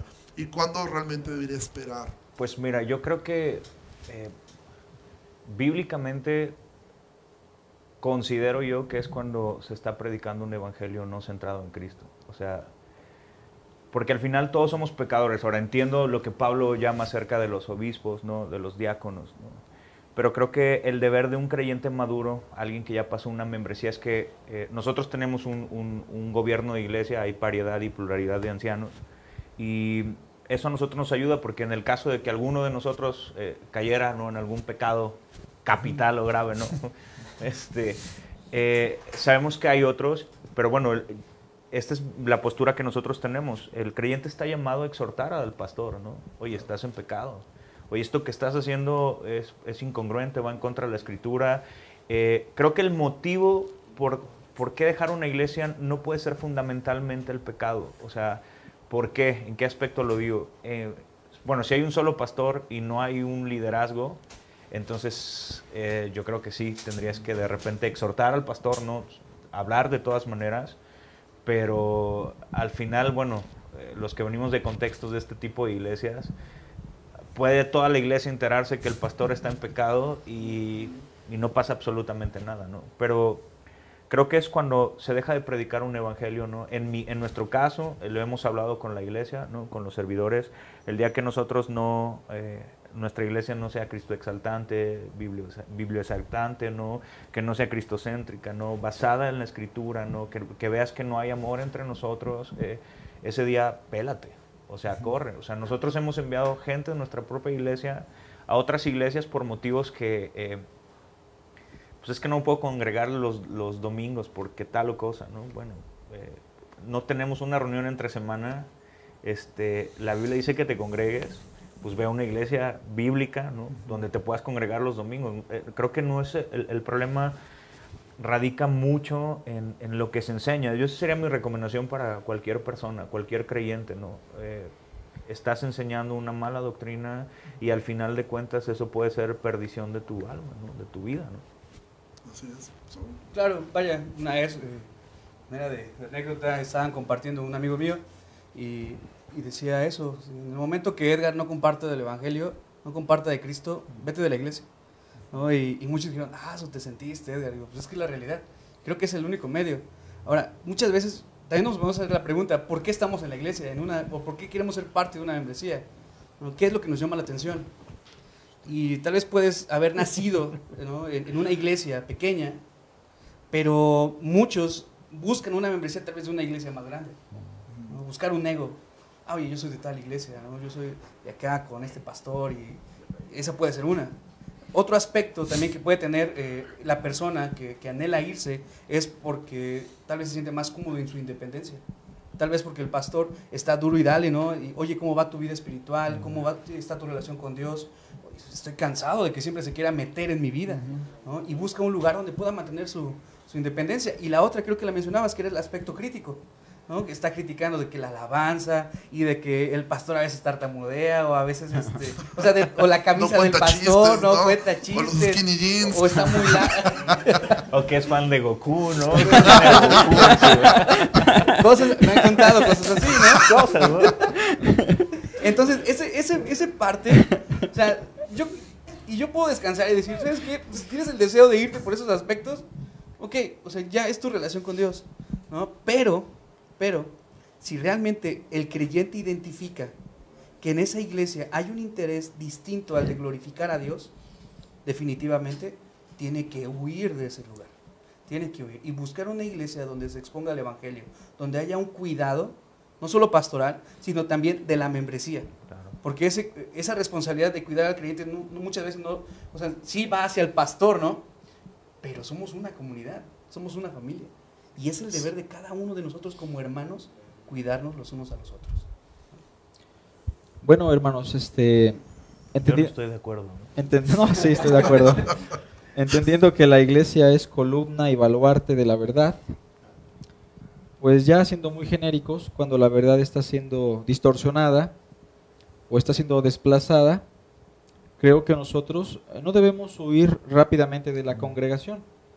Yo tuve una experiencia personal hace unos años y este, a la iglesia que yo asistía, este, eh, era una iglesia muy activa realmente y que se esforzaba por hacer las cosas de la manera más correcta, pero estaban siendo distorsionadas algunas doctrinas básicas, ¿no? Como la cristología, eh, la predicación del evangelio, las doctrinas de la salvación, eh, doctrinas tal vez incluso de escatología que no eran tan importantes, pero que desde mi perspectiva tal vez tenían que checarse a la luz de la palabra, ¿no? Entonces yo no huí rápidamente de la congregación, hubo un proceso de unos meses tal vez, donde me di a la tarea de platicar con los líderes, el pastor, eh, tal vez yo estaba equivocado, pero bueno, después de mucho tiempo me pude percatar que la palabra sí estaba siendo desplazada por dogmas, tradiciones, o por la relevancia que tenía la denominación sobre la enseñanza de la palabra, ¿no? Entonces ya cuando una persona se da cuenta que la palabra de Dios está siendo desplazada por tradiciones, por emociones o por razonamientos humanos, después de una, dos, tres, cuatro exhortaciones, creo que la persona por su propio bienestar y por el bienestar de las personas a las, a las cuales él debe o ella debe también enseñarles, pues debe buscar en la voluntad de Dios una congregación o al final de cuentas este, empezar a trabajar para el Señor, ¿no? Y ver la manera de que el Señor les guíe. En este sentido, creo que entonces la única razón sería esa, ¿no? Cuando la verdad está siendo desplazada y la iglesia de Cristo, lejos de ser columna y baluarte de la verdad, se está arraigando más en otras cosas que no tienen su fundamento en la verdad, ¿no? Claro que hay hermanos que a veces se van porque les gusta la música más movida, a otros porque les gusta la predicación más, más emotiva, ¿no? O porque hay iglesias que son más activas, tienen más eventos, más conferencias. En mi caso hay hermanos, por ejemplo, que se han ido de nuestra congregación porque somos una congregación pequeña, ¿no? Somos 22 miembros, más los que a veces se añaden, los asistentes. Eh, algunos hermanos me dicen es que parece más escuela, ¿no? Que parece más escuela que iglesia, no estamos acostumbrados y nada más toca un hermano con una guitarra y, y, desafinado, ¿no? Y no aplaude ni no brinca. Entonces, este, este tipo de cosas ha provocado que algunas personas deserten, ¿no? Y nosotros, bueno, los, los reconocemos como miembros por el simple hecho de haber creído en Cristo y estar conscientes de qué, de qué implica eso. Posteriormente, si se han bautizado y han confesado su fe, los aceptamos. Pero claro que las implicaciones de ser miembro del cuerpo de Cristo este, se van a ver tarde que temprano, ¿no? Si permanecen en la verdad o no. Y ya el Señor este, se encargará de sacarlos o de, de restaurarlos, en, en, el caso de que nosotros estemos equivocados y hayamos aceptado un miembro que no era cristiano, ¿no? Pero como dice el pastor, pues nosotros no sabemos quién es sí. de Dios y quién no. Y añadiendo un poco, perdón, a lo que decía Samuel, este, en cuestión de la membresía, eh, digo, haciendo, aprovechando la honestidad de Samuel, ¿no? Eh, es, es, muy importante eh, como estar muy claro en la membresía, porque precisamente esas cosas se pueden dar, ¿no? De repente cuando ponemos, hacemos como, no sé, pensando en las iglesias gringas, ¿no? Pues referencias, ¿no? De repente, bueno, es que no nueve marcas dice que hay que poner membresía y hay que hacer esto y el otro. Pero muchas veces nuestro contexto es totalmente diferente y a veces hacemos membresía y como dice Samuel, o sea, por no poner atención en nuestro contexto o darle un proceso de tiempo a la, a la iglesia, a la gente, ¿no?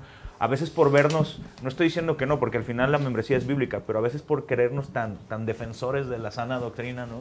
de repente nos pasa la factura muy, muy fuerte, ¿no? ¿Por qué? Porque a veces ex, exponemos a dos, tres hermanos al frente y, y al ratito esos dos, tres hermanos resulta que eran unos judas cruzados con Jezabel. Entonces, este, pues no, no, o sea, la verdad es que no, no nos eh, vituperaron el nombre de Cristo, ¿no? Y el nombre de la iglesia, ¿no? Entonces, nosotros hemos llevado un proceso, nosotros apenas vamos a, a ejercer como tal, nosotros llevamos el, el, el tomamos, bueno, estamos siendo de una u otra manera mentoreados o llevados por los procesos que tiene Horizonte. Uh -huh. Y pues bueno, llevamos lo que es Nueva Vida, Primeros Pasos, Evangelio, ¿no? Son los, los, los, discipulados que vamos haciendo, más o menos dura un año todo eso y después viene la membresía, ¿no? O sea, ¿por qué? Precisamente porque es, es muy complicado, ¿no? Nosotros lo vemos con los servidores de nuestra iglesia, de repente andan, este, ¿no? Haciendo cada desmán y a veces es como, bueno, ¿qué parte no has entendido de, de, la importancia de dar testimonio en el Evangelio, no? O sea, y es creo que muy vital, ¿no? ¿Tú quieres decir algo? Eh, creo que como, como líderes de iglesias, eh, muchas veces nos quejamos del consumismo cristiano y creo que si no somos cuidadosos en cómo es que disipulamos a las personas que se van saliendo de otras iglesias para querer buscar tal vez mi iglesia, otra iglesia. Creo que si no hacemos un trabajo de, de no aceptarlos tan rápido, y entiendo, ¿no? O sea, todos queremos crecer. Este, muchas veces, honestamente, nuestra inseguridad está ahí, eh, nuestra identidad la ponemos ahí, desgraciadamente. Eh, cargamos con presiones que jamás deberíamos de, cargar y, tal vez en esa urgencia de, de asimilar más gente, creo que añadimos a ese consumismo cristiano. Diría que, que no está del todo mal entablar conversaciones más largas con esas personas que se quieren salir y, y hablar con ellos sería padrísimo, entrenarlos o disipularlos y en, y en vez ellos de que se salgan a, y que crezcan tu iglesia, ¿por qué no van y, pueden redimir, si es posible, las, eh, los vicios que están en, otra iglesia? Sería algo padrísimo. También algo que, que he visto muy, muy eh, eh, constante en Latinoamérica es como esa idea de, del cristiano que se sale de la iglesia a plantar una iglesia. Creo que eso es detrimento para, para los cristianos que han vivido en una cultura consumista. Eh, creo que el parámetro bíblico honestamente no es así. Sí, no, no. Eh, creo que, que eh, muchas veces, ya cuando estamos de este lado, tal vez de, de sana doctrina o de iglesia sana, creo que muchas veces perpetuamos los problemas que quisimos o por los cuales nos, nos, nos salimos de otras iglesias. Uh, sería padrísimo que si un, un, líder está viviendo no piadosamente en esa iglesia, que yo invitara a ese cristiano a confrontarlo. Claro. Y ya si me manda a volar o no, bueno, hay otros cristianos que ven ese mismo pecado en ese, en ese pastor, ¿por qué no lo confrontan? Tal vez es eh, un instrumento de misericordia para que ese pastor pueda arrepentirse. Si no se quiere arrepentir, dale sal por piernas, pero, pero tal vez muchas veces esa transacción es demasiado rápida, tal vez, o si yo estoy eh, en desacuerdo con mi iglesia, los mando a volar y me voy a plantar una iglesia ignorando los riesgos que hay un dicho, qué bueno por el, por el cristiano que se haga líder, pero hay de aquel que se haga líder, Claro. como Santiago nos lo dice. Pero muchas veces eh, ignoramos eso en nuestro celo, muchas veces en nuestra inseguridad. No sé, en, ese anhelo eh, violentamos eh, directrices bíblicas eh, que creo que, que añaden a esa, a esa idea desechable de iglesia. Y ahorita ya, bueno, decimos sí, o sea, no se debe de hacer, pero, pero tal vez lo violentamos o lo hicimos o estamos dispuestos a, hacerlo. Diría que si lo pudiéramos hacer más lento, más precavido, buscando incluso, todos somos jóvenes, podemos buscar este Mentores, consejo, mentores más, más, más grandes, ¿no? O sea, oye, ¿qué onda? ¿Cómo le hiciste acá? Este, eh, creo que eso podría traer un poco de, de redención a, a, un movimiento que qué bueno que se está levantando, reformado, pero muchas veces inmaduro, que en nuestro anhelo por avanzar aplastamos o lastimamos cosas que, que ya después va a ser un rollo. Eh, Sí, tratar de, de Sí. corregirlo. tratar de, ujú.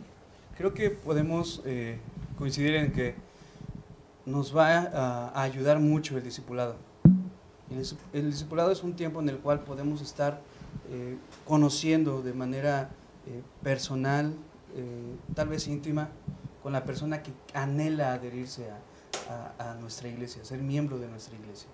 Nosotros vamos a poder conocer su carácter, sus deseos, sus anhelos, qué hay en su corazón, qué perspectiva tiene acerca de Dios, de la, de la iglesia misma, pero también nosotros podemos poner en claro qué hacemos como iglesia, qué, qué puntos eh, manejamos como tal vez este, doctrinas elementales, pero también cómo nos relacionamos en esta comunidad, cómo trabajamos, cómo interactuamos, cómo nos relacionamos, cómo mostramos nuestro amor.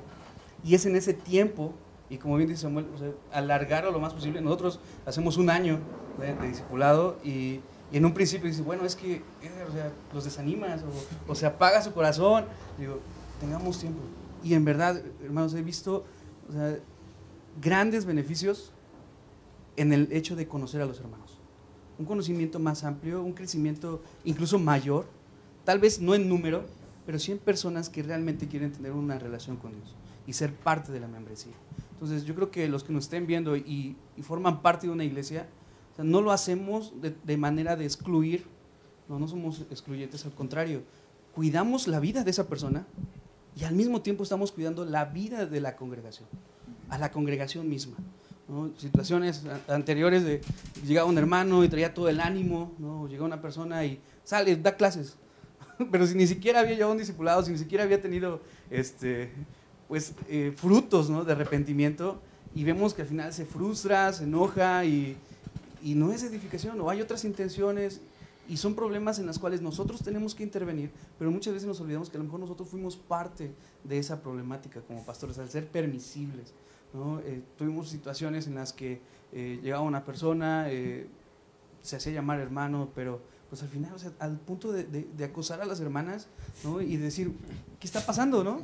Vaya, ¿no? En el aspecto de que siempre les esperaba y, les pedía dinero, ¿no? Pedía dinero, pedía cosas así. Y, y llegaba, llegaba, llegó el momento en el que, ¿sabes que Ya no puedes asistir, ya no. Y es que hermano, pero él está escuchando del Evangelio. Se queda dormido en las, en las predicaciones, no sé, a lo mejor era por mí o era por alguna otra cosa. Pero, este, pero vimos la realidad de su vida. Pero muchas veces gana esa compasión, decir, no, pero es que puede conocer, puede experimentar.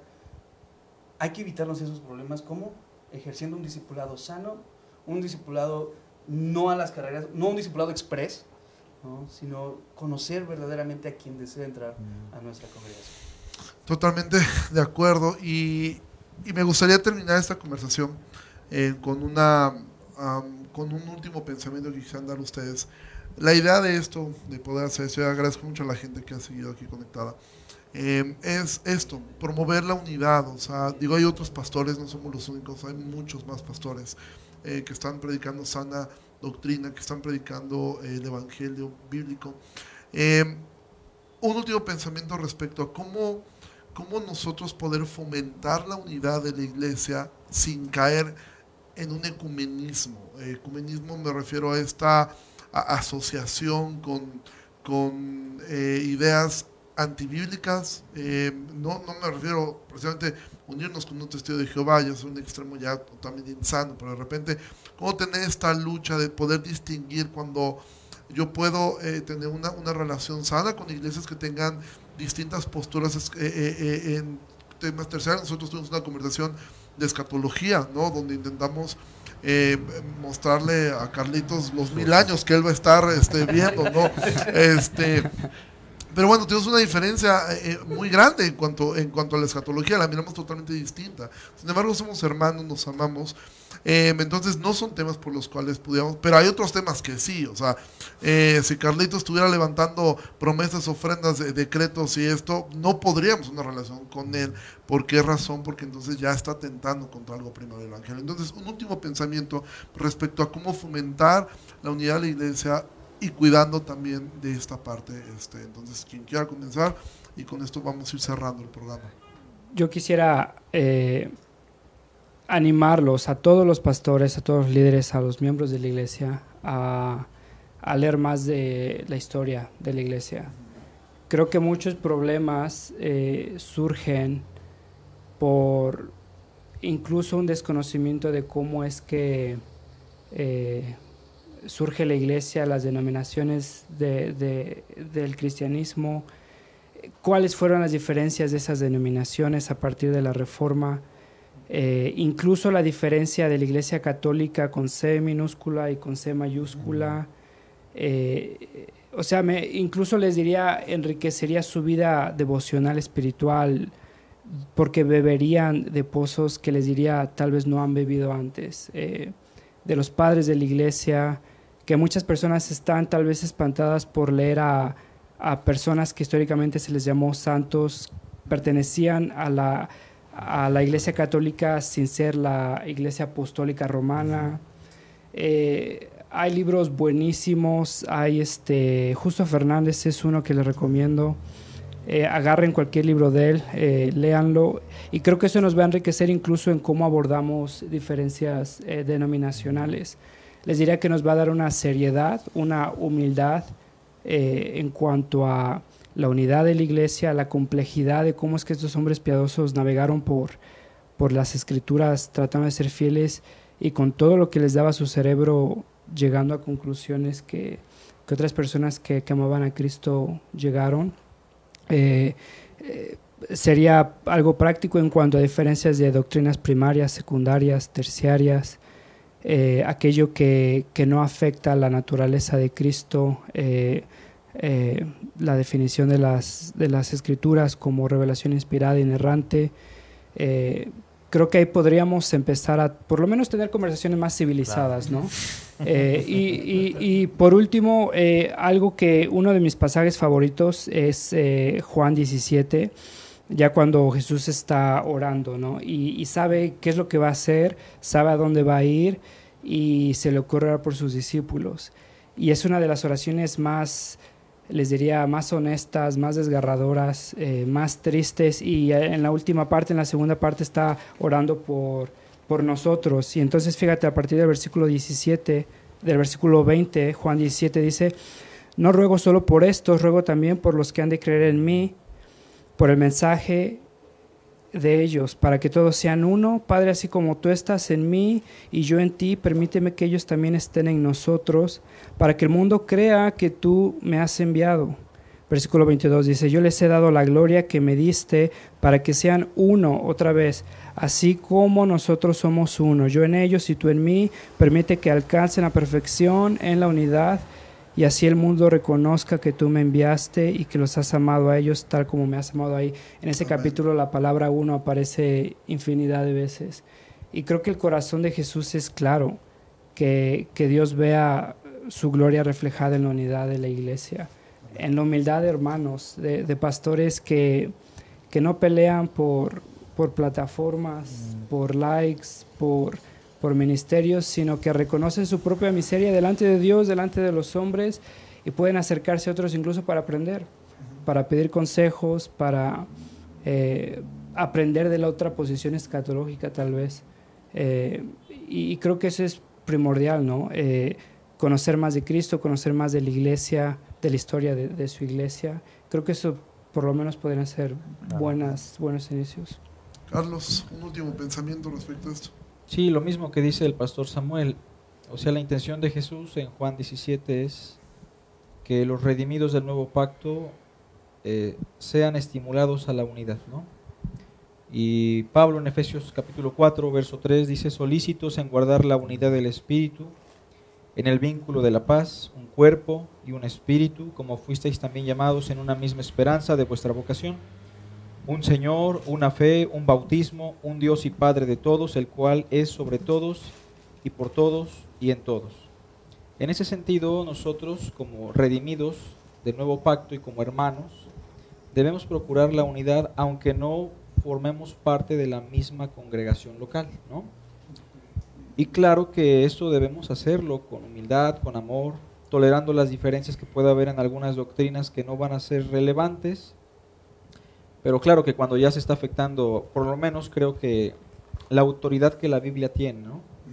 Si una iglesia o un grupo de personas que profesa la fe no ven la Biblia como la máxima autoridad, o si su cristología no es una cristología bíblica, donde se está poniendo en tela de juicio la divinidad de Cristo, su humanidad, este, su ministerio, si se está poniendo en tela de juicio doctrinas como la soteriología, el ser de Dios, la persona del Espíritu Santo, creo que en ese momento nosotros no podemos ya tener unidad, porque ya estamos afectando la médula espinal del Evangelio de Cristo.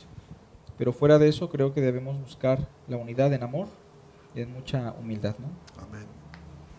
Pues creo, lo, eh, digo, al final compartimos muchas cosas en común, pero sí creo que eh, es un tiempo también muy peligroso porque de repente eh, todo el mundo quiere ser friendly, ¿no? Casi, casi, ¿no? O sea, te preocupes, tú crees lo que creas, lo que quieras, yo creo esto y pues al fin nuestro vínculo es Cristo, pero es que el problema de, no predicar a un Cristo eh, escritural es que estás haciendo un ídolo y el problema es que estás creyendo en ídolos, o sea, y eh, como dice Carlos, si no hay una supremacía de la escritura en tu predicación, en tu iglesia, ¿no? Si eh, yo puedo entender que haya conflictos, ¿no? Entre la gracia, ¿no? Las obras, ¿no? Pero al final yo creo que estamos llamados a predicar la verdad y eh, cuando una iglesia no tiene eh, ciertos fundamentos, ciertos sustentos, ¿no? Como que somos salvos por gracia, por medio de la fe, que solo es Cristo, ¿no? Que solo es Escritura. Es difícil mantener una unidad. claro que podemos amar y estamos llamados a amar, pero el asunto es que eh, nosotros no somos creadores de unidad. La unidad es, como decía Carlos, el Espíritu de Dios es quien crea la unidad entre nosotros. No estamos diciendo que estamos rechazando a los demás, pero sí creo que es muy importante eh, hacer un llamado a todos los que nos están escuchando, a los pastores, ¿no? a los hermanos en Cristo, que eh, nuestra unidad es Cristo, nuestra unidad es la Escritura, y si no estamos fundamentados en eso, es solamente eh, un albur en lo que estamos creyendo. Y la realidad es que tarde que temprano nos va a pasar la factura y no podemos eh, pensar en una unidad cristiana a menos que esté basado en Cristo. Amén. Bueno, yo creo que al hablar de ecumenismo debemos eh, ver quiénes son los que fomentan esta, esta idea y, y ver en qué grado han colocado la palabra en sus corazones tratan de alguna manera de poder eh, crear una religión que sea molde a, a, un punto en común.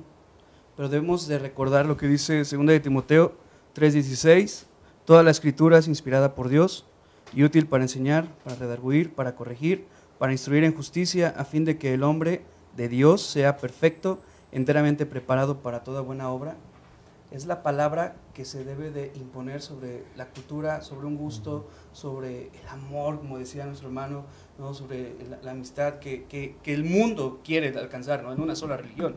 No te amo, aunque seas del Islam, aunque seas budista. Oye, la palabra es la que tiene el poder de transformar corazones. No es el hombre quien va a transformar la palabra a su conveniencia.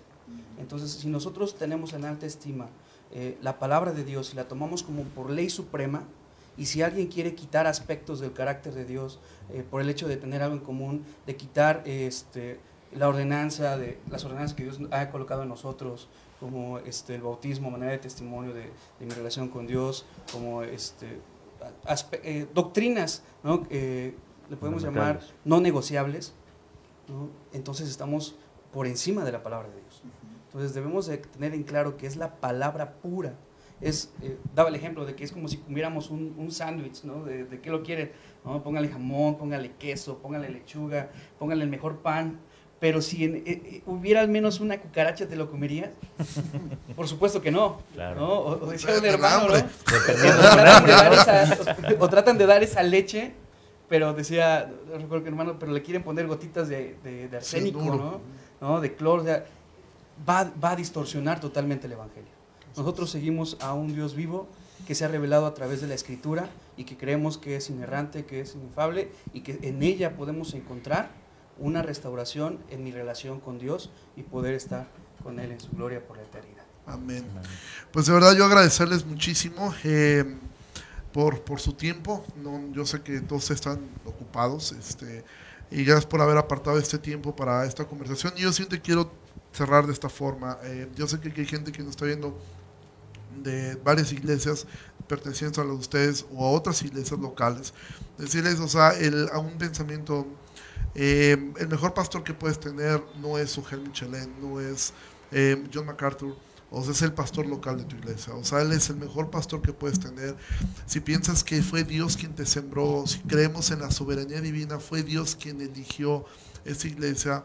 Eh, entonces yo hacer un exhorto, probablemente eh, ellos no te lo dirán a ti en, la iglesia, pero tus pastores eh, también necesitan de tu ayuda en oración, en comprensión, a veces en estar también al, cuidado de sus necesidades. Y como iglesia, yo quiero hacer esto a, a, a los miembros de la iglesia de ustedes, o sea, también vean por ellos, o sea, oren por sus pastores. Es una bendición tener un pastor. Eh, hay, hay, personas que no lo tienen. Entonces, de verdad, eh, animar esto a honrar esta parte y honrar este sentido de pertenencia, orar por ellos y de verdad agradecerles mucho por este, por este tiempo. Ofrecer una disculpa, yo sé que hubieron varias preguntas, no las pudimos abordar por esta razón, eh, por, por, no tomar más tiempo. y de verdad, muchísimas gracias a cada uno de ustedes por, por, por estar acá y pues me gustaría terminar orando. No sé, Sam, si podemos despedirnos orando. Señor, te damos tantas gracias, Padre, por tu misericordia.